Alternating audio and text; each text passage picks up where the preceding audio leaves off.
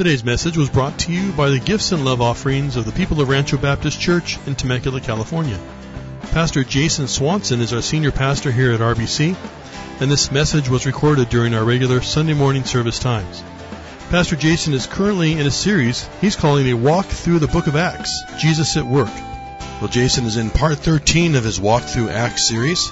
And today he's in Acts chapter 3, looking at verses 1 through 10, in a sermon he's entitled, Given More Than Asked. Let's join Jason now in his message.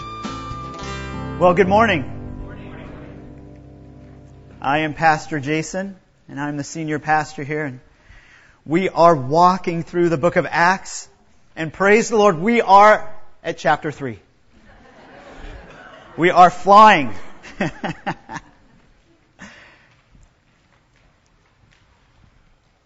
Today we're going to continue on looking at the book of Acts, watching, looking at Jesus at work. We're going to see him at work again this morning in a sermon that, I, that I've entitled Given More Than Asked. And what we're going to see today is, is we're going to see a divine healing. We're going to see the gift of healing vividly portrayed before us. And, and I don't know what you're like, but, but when I say healing, all sorts of different ideas come to my mind. And, and in some cases, I, I think of television and I, and I think of all of that represents with all these people saying that, that they are indeed healing people today. But even stronger than that, when I think of healing, this is what I think of. I, I believe that Satan does heal. Satan does have power. And I believe that today there are many people out there using the name of Christ as just that, as just a name, as part of their ceremony, even though it's Satan that, that, that's doing the work. But in Papua New Guinea, they, they made no false pretenses as to who they were doing the healing in. Because they were, they were animists, they were spiritists. They believed that spirits were everywhere. And as a result, whenever someone got sick, there was always a spiritual cause. There was a spiritual reason as to why they were sick. And for you and I, when somebody gets sick, you think, oh, well, they need medicine, they have some sort of flu bug or, or this or that. Well, in our village in Siawi, where we were missionaries for nearly 20 years, in the initial days when someone got sick and then they continued to get more and more sick, even to the point to where they couldn't rise up from, from their homes and their floors, this kind of incantation, this kind of healing ceremony would take place. And what they would do is they would figure out exactly what kind of food that particular person had eaten. And if they traced it back to something like this, which is a pandanus fruit, or sewena as they, they'd say in, in, in the tribal language, they would recognize, oh yes, that that spirit of that fruit has gotten this man sick. And the way that we can get him better, the way that we can heal him, is we do this ceremony. And so they doll, doll, it all up. We see with lots of feathers in there from like white, white cockatoos, and I think that's a bird of paradise feather. And, and, and then they, they say this special word over the guy as they're putting that back and forth over his body. And the one instance that I can remember this happening that the, the guy didn't have that sickness. It, it seemed like what he had probably was tuberculosis. But, but you know what happened? Was Satan actually healed them. We had other cases where, where people would be sick and they do some of their old incantations and, and, and Satan would again heal them. Why? Because he was ingraining it in them. Right? He, he had deceived them for so long that the last thing he wanted to do was to let go of them. And so, so what we saw was that the healing ceremonies that were done there, they were done in trickery, they were done in deception, but they were also done in Satan's power. And that's much different from what we're going to see today. What, what we're going to see today is the complete opposite. We're going to see something done instead of trickery, it's done in truth. Instead of in deception, it's done by God's grace. And instead of Satan's power, we're going to see God's power, Christ's power in action. So if you haven't turned there yet, please turn to, to Acts chapter 3. And this account of a lame man who is healed. A man who is given more than asked. starting in verse 1. Now Peter and John were going up to the temple at the ninth hour, the hour of prayer. And a man who had been lame from his mother's womb was being carried along, whom they used to set down every day at the gate of the temple, which is called Beautiful, in order to beg alms of those who were entering the temple. When he saw Peter and John about to go into the temple, he began asking to receive alms. But Peter, along with John, fixed his gaze on him and said, Look at us. And he began to give them his attention, expecting to receive something from them. But Peter said, I do not possess silver and gold, but what I do have I give to you. In the name of Jesus Christ the Nazarene, walk. And seizing him by the right hand, he raised him up, and immediately his feet and his ankles were strengthened. With a leap, he stood upright and began to walk. And he entered the temple with them, walking and leaping and praising God. And all the people saw him walking and praising God, and they were taking note of him as being the one who used to sit at the beautiful gate of the temple to beg alms. And they were filled with wonder and amazement at what had happened to him. Let's pray. Heavenly Father, we desire so much to be filled with awe and wonder and amazement over what you have done in our lives. That we would truly grasp the, the heights and the depths of your love and also grasp just how powerful you are. How you can do an act like this, the miraculous. Thank you for giving us your word, and we pray that your Holy Spirit would be the one that guides us into all truth this morning. For it's in the matchless name of Jesus Christ that we pray. Amen. So what we're going to see today is we're going to see it, the question, we're going to see the healing, and then finally we're going to see the commotion. But in order for us to fully grasp what's going on here, we, we need to think back to chapter 2 and, and what we saw in subsequent weeks, because what we're going to see here is really a reenactment. It's, it's going to follow a very similar pattern that we saw in Acts 2. And, and that pattern is, is first we see some sort of miraculous sign gift. And the miraculous sign gift that we saw in Acts chapter 2 is the sign gift of of signs, of tongues. But what we're going to see here is the miraculous sign gift isn't of tongues, but it, it's of healing. And as in chapter 2, when, when, when those tongues were, were exercised, what did it do? It, it brought in a big crowd, and then a sermon was preached by Peter. Well, what we're going to see next week is the same exact thing. A, a, a big crowd is, is, is going to be gathered, and then Peter is going to preach a sermon. And the result, just as we saw in chapter 2, where many come to saving faith in Christ, it, it, we're going to see the same thing this week. But we need to also recognize who is the one doing this, and, and we're going to see that it's the apostles. It's not everyone was practicing this gift of healing.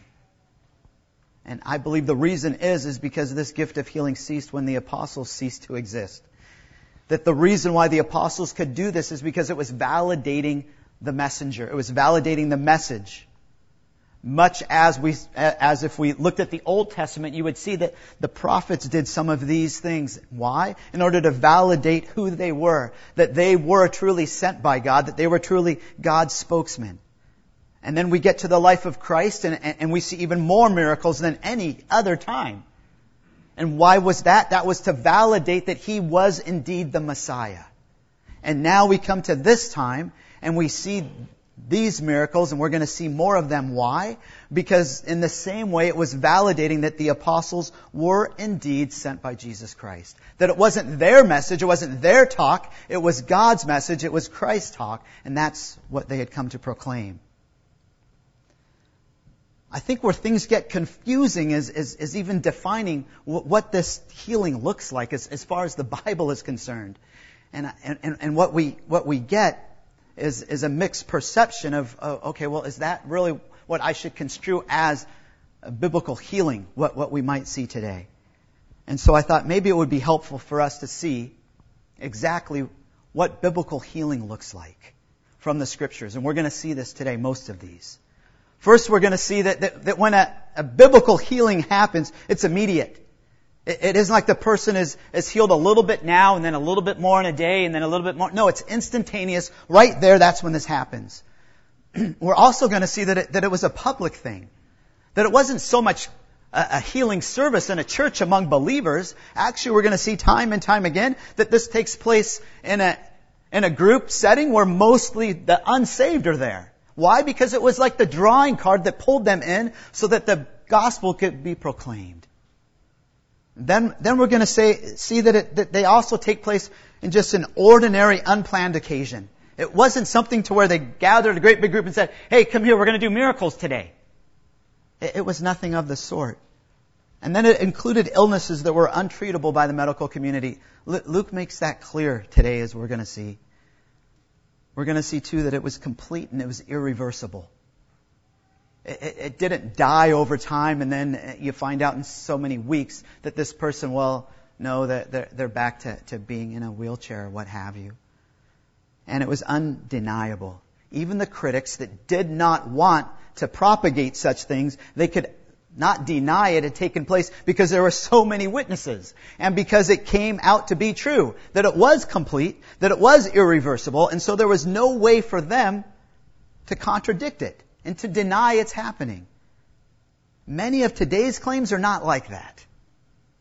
Right?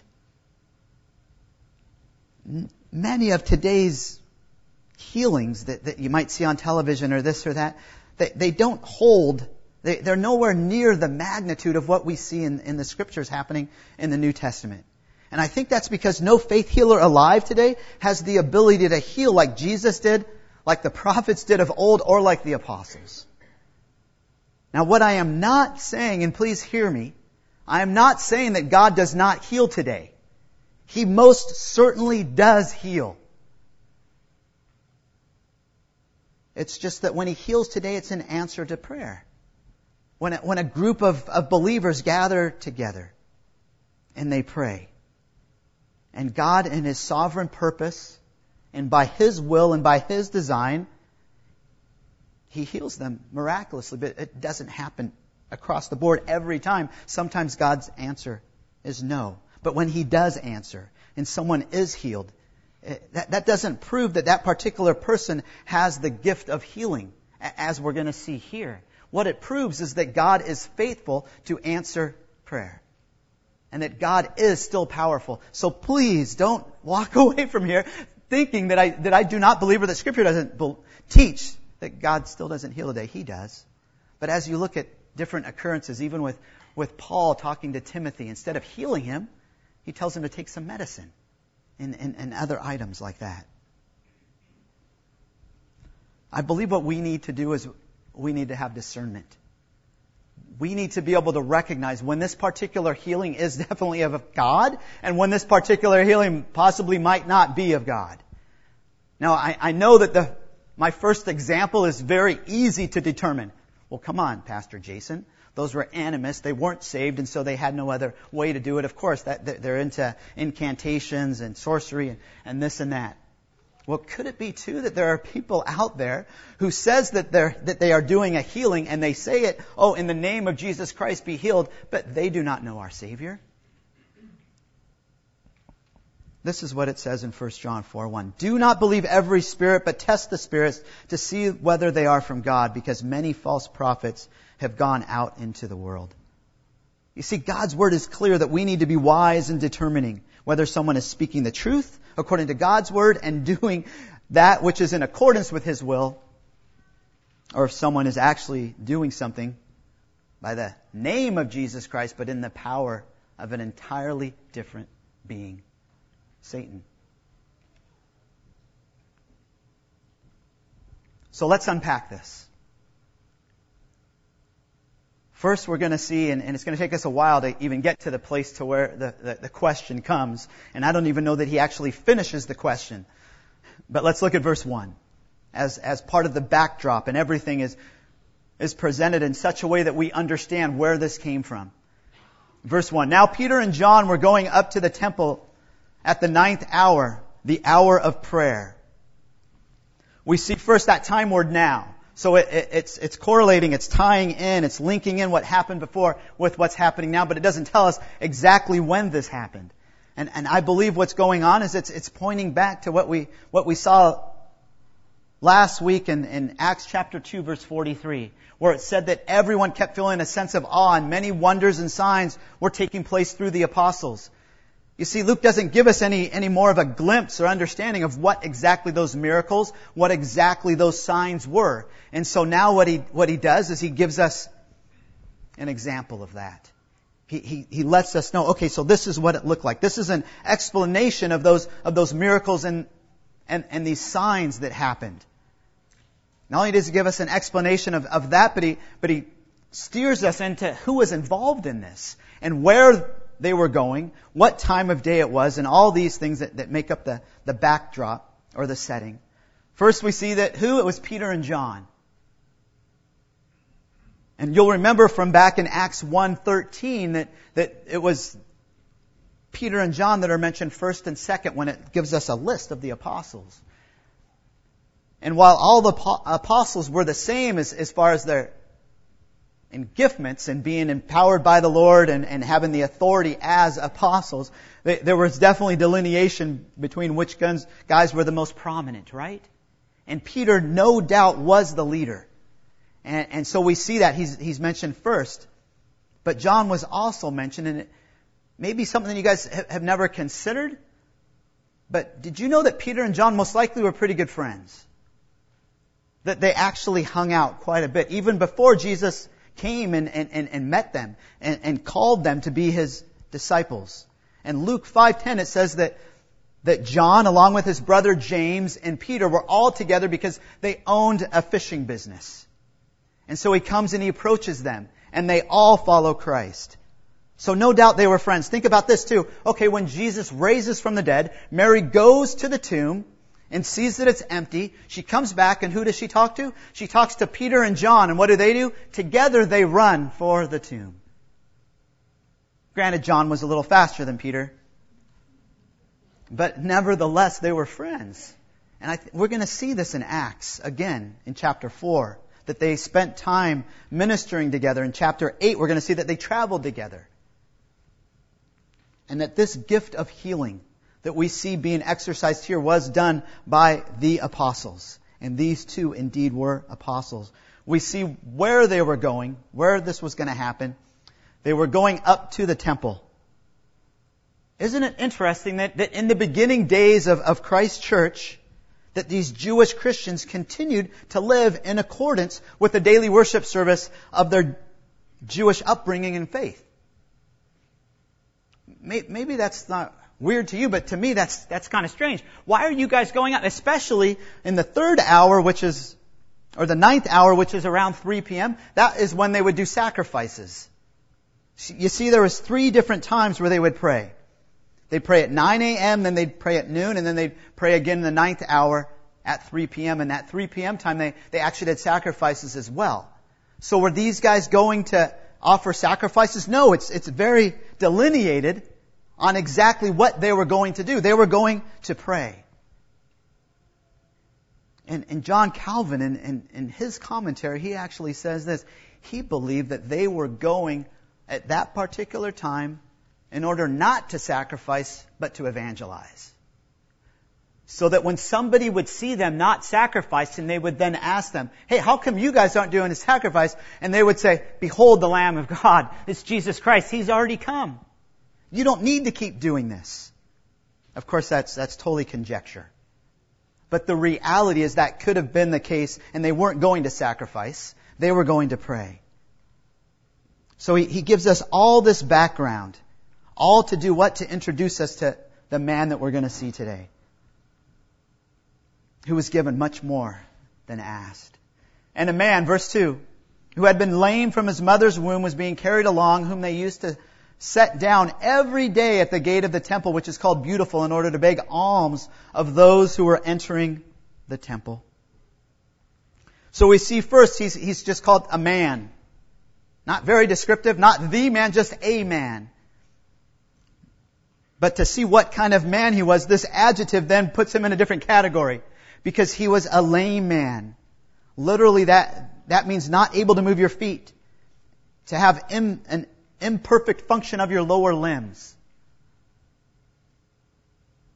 And so no doubt he, he stood out uh, among all the other beggars. And then it gives us even more of a glimpse into who this man was and when this started, right? How, how long had he, had he been like this? Perhaps he, he'd actually tripped when he was a young boy or, or this or that. No, it, it says that from his mother's womb, before birth, and God knew, Jesus knew exactly when this day was going to happen. And it says that he was being carried along. Why? Because he had no other option. He, he couldn't manipulate something and somehow crawl and get himself, he had, he had to go up steps and, and everything else. Was impossible for him. So he was relying on someone else. He could not help himself. Is this not a good picture of how we are before we come to Christ? That we are indeed helpless. That there is no way for us to approach a holy God because of our sin. And that Christ, in essence, picks us up and gives us His righteousness and takes us to the Father. Man, that, that's such a neat picture. But look at, how often did He do this? Every day. This was like His work. This is what He did. They would carry Him every day and put Him where? At this gate of the temple, which, which is called Beautiful. This is a picture, at least a depiction of the picture of what this gate would have looked like. You know, this gate was, was on the east end of the temple and it was used to separate the, the court of the Gentiles from the court of the women, but it was so much more than that because really the court of the Gentiles that's on the outside of this gate, that, that really wasn't part of the inner circle of the temple, as you might think. Because the Gentiles, they couldn't go through that gate. It was only the Jews that could go through the gate, and once they went through the gate, the women could only go through that first little section, the court of women. And if they wanted to go any further, they couldn't. But then there was another section past that, and you'd keep going west. And the next section was, was, was called the, the court of Israel. And there the men could go to, but if they wanted to go to the next section, only the priests could go to that one because that was the court of the priests. And if you kept following that west, eventually you'd end up at the, the sanctuary building which was inside divided into two rooms. The holy place and the holy of holies. But, but look at this thing. This was a monstrous gate. It was, they, they say 75 feet tall. It was made of, of completely of brass or bronze, so it was very, very heavy. It was inlaid with gold and silver, so it was magnificent. Catch your eye. Not only that, everybody who was going to the temple had to go through this juncture, this spot. So he had like prime real estate as far as a beggar goes. But not only that, it was so big and monstrous it took 20 guys to open and to close that gate. It was something that everybody knew about. And why did he go there each day? For the sole purpose of begging. All this man wanted was to be supported financially in the condition he was in. But do you know what God wanted? He wanted so much more. He wanted to completely change his condition, both physically and spiritually. And that's what we're going to see. As next we, we, we actually see the, the question, or the forming of the question, in, in, in verse, verse 3. When he saw Peter and John about to go into the temple, he began asking to receive alms. To receive alms there is to take with your hands. What's, what's pictured here is, is the idea of, we've all seen it before, right? Somebody with, with a can or a cup holding it out, hoping to get some coins. Hoping, wondering if perhaps, maybe, as somebody walks by, that they're going to be gracious to him. And, and why not? Because they're going into the temple to sacrifice or worship the Lord. So this, this was a good spot for him, and he thinks, oh yes, that's what's going to happen here. But look at what, what happens in verses 4 and 5 as, as we see that the question quickly disappears. And we go more now into the healing. But Peter, along with John, fixed his gaze on him and said, Look at us. And he began to give them his attention, expecting to receive something from them. So we, we see that, but Peter was in contrast to what he wanted. Peter was, no, I, I don't have anything to give you. I don't have any silver and gold. And how do you think that that made this man think? No doubt this discouraged him. No doubt this baffled him. It's like, well then why in the world are you, you telling me to do this and yet you want me to look at you, but you're saying that, that you don't have any silver and gold. What? I'm not following you. I'm sure that would be incredibly discouraging, but remember what Peter is thinking is in terms much, much greater than this. So as he fixes his gaze on him, and he expects what? He expects something. He expects that at this time he's going to be given something. No doubt the silver and gold that, that, that Peter now is going to talk about. But can we maybe think about this expectancy, this looking at Peter and thinking he's going to give him something as faith? Trusting that Peter will actually give him something. In essence, isn't that what we do when we trust God? We're expecting God to do something. But think about this. It's, it's interesting to note that this man would have just taken the silver and the gold. That's what he wanted. That's what his expectation is. That's all he was thinking about. Just give me the silver and gold and I'm good. That's all that I need. He didn't even recognize that he needed so much more and that what Peter was going to offer him was so much more. How often are we like that? How often do we settle for less than what God actually has in store for us because we sell God short through our lack of faith? that we don't actually see God being able to do that which what we ask Him to do. And trust Him and expect that God will do this. But let's look at, Peter doesn't give him the option of receiving the gold or the silver. Right? Verse 6. But Peter said, I do not possess silver and gold, but what I do have, I give to you. In the name of Jesus Christ the Nazarene, walk. I, I don't have this for you. Instead, what do I need to do? I, I, I only have this. In the name of Jesus Christ, the Nazarene, walk. Do you think that this man had heard about Jesus? No doubt he had. Do you think that possibly at the beginning, maybe he was just thinking, oh, please. You mean the man that was crucified? You expect me to believe that? But you know what? We're going to see in chapter 4 that he actually believed and trusted in Christ. And when Peter approaches him with this, he doesn't approach him on, on the basis of his own power or authority. He doesn't say, oh, because I'm one of the apostles, walk. He says, on the basis of this name, the name of Jesus Christ the Nazarene. What, what he's really doing is he's saying, on, on virtue of Christ's character, on virtue of, of, of Christ's power, his authority, you can be healed. In essence, he's releasing the power of Jesus upon this man. And no doubt, Peter had seen Jesus heal time and time and time again. And now what he is doing in, in, in, essence is he's doing just what he saw Jesus do. And he's representing Christ in, in this moment. And if, if Christ had been there, this is what Christ would have done. And so what does Peter do? He commands him. He says, walk. So, some translations actually add in rise up and walk, such as the ESV or the NIV, and, and, and that's a good translation. It, it follows some, some ancient manuscripts, but, but it's implied, right? In order for you to walk, he's gonna have to, he's gonna have to rise up, he's gonna have to stand. But you know what? Peter just doesn't stop there. Uh, look, look at what he does in, in verse 7.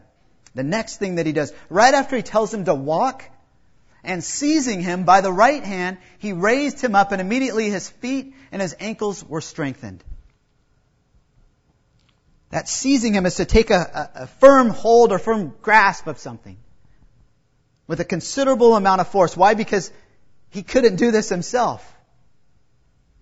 Isn't it interesting here how, how the power was definitely Christ's, but the hand was Peter's?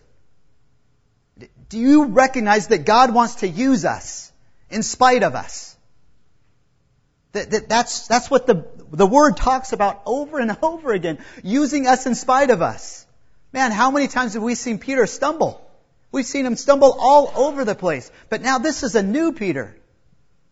This is a Peter who trusts Christ explicitly in everything that he does. To the extent to where he's going to say this, grab him and trust that yes, you are going to stand up and walk.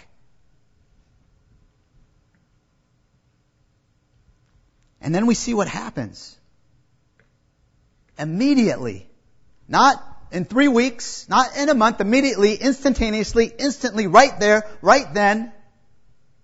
His feet, what? His, feet and ankles are strengthened. Literally that, that means to take an impotent limb and, and, and to render it physically firm and strong. You, you can't do this with physical therapy or some sort of surgery.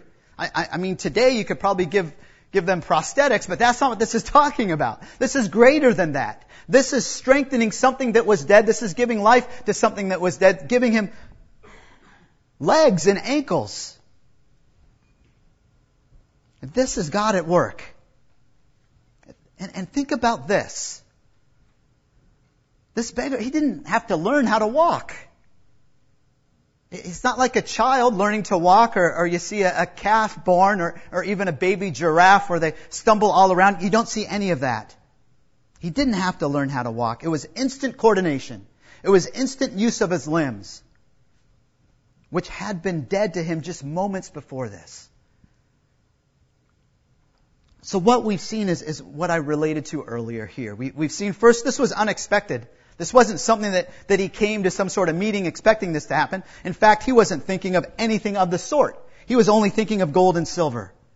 This was done what? In the name of Christ. This was done by the power of Christ. We know that for sure. It was instantaneous and immediate. It happened right away. And finally, it was complete. This guy isn't going to become crippled again. It's a done deal, which only God could do. And as a result, what happens? Total com- commotion. Look at, look at verse 8. With a leap, he stood up and began to walk, and he entered the temple with them, walking and leaping and praising God. That, that's just one of the coolest verses in, in Scripture. A man who could not even move himself is now doing what? He's jumping and leaping and praising God. You, you notice what he's not doing? He, he's not content with merely just walking. he's like, no, I want to use what God gave me to the fullest right here, right now. And he attaches himself to the, to the apostles. Instead of running off to go meet his family or go and do this, he attaches himself with the apostles and he follows them. Notice how they weren't helping him in. No doubt somebody had probably carried him in if, if he was indeed Jewish before. But what happens?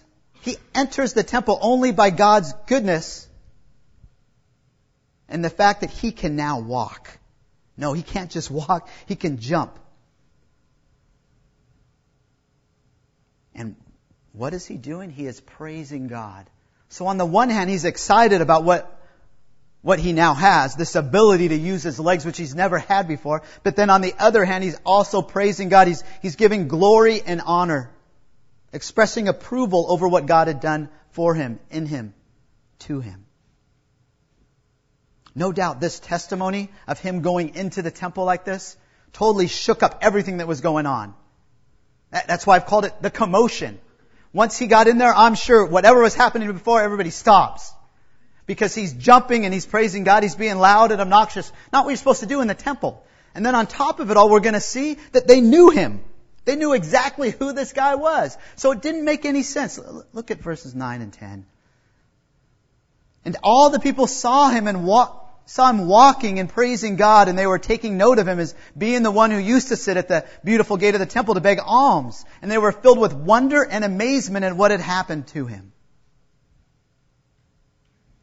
Just in, in, in this time, in these last couple verses, the word walk or walking is mentioned four times. I, I believe to add to the significance of what was going on.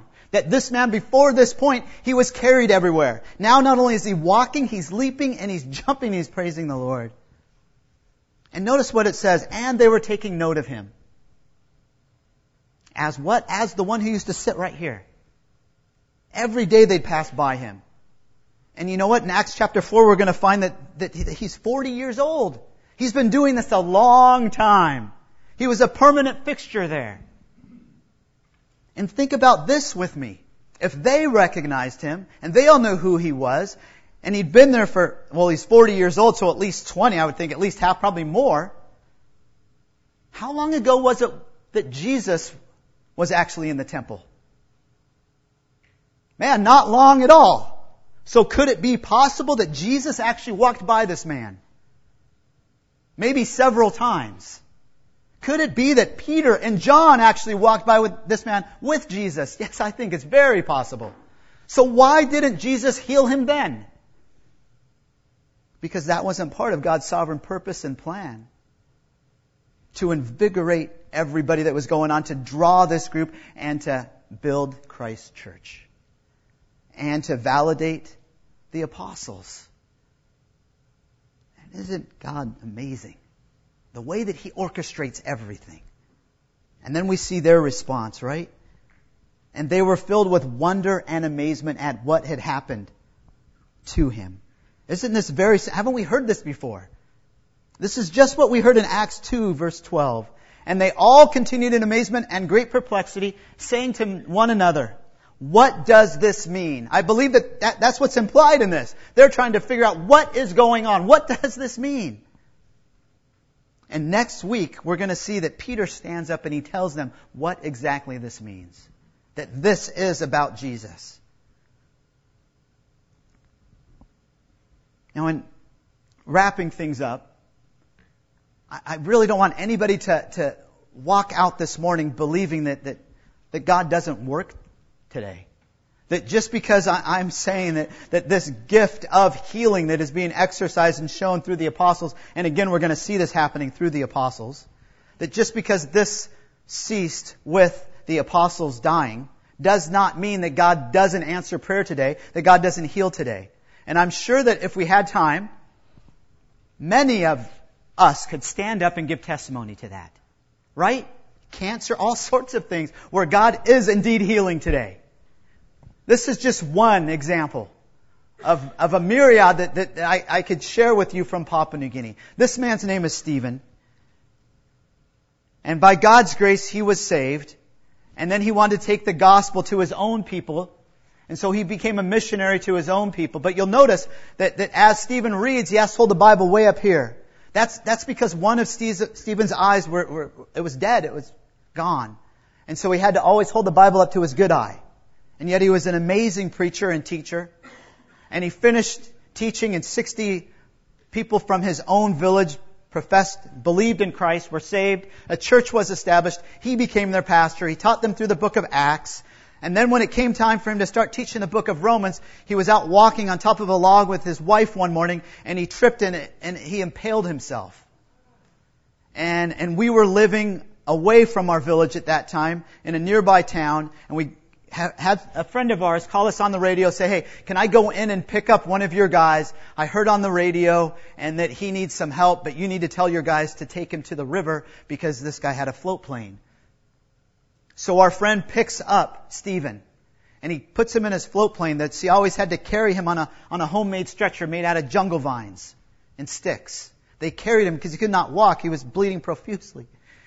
We picked him up at the airport, put him in a van, took him to the, to the hospital, and they said, oh, we're so sorry. He has an incision 10 millimeters inside that nobody knows how to fix except for three surgeons in Papua New Guinea. Because he needs a, a skin graft.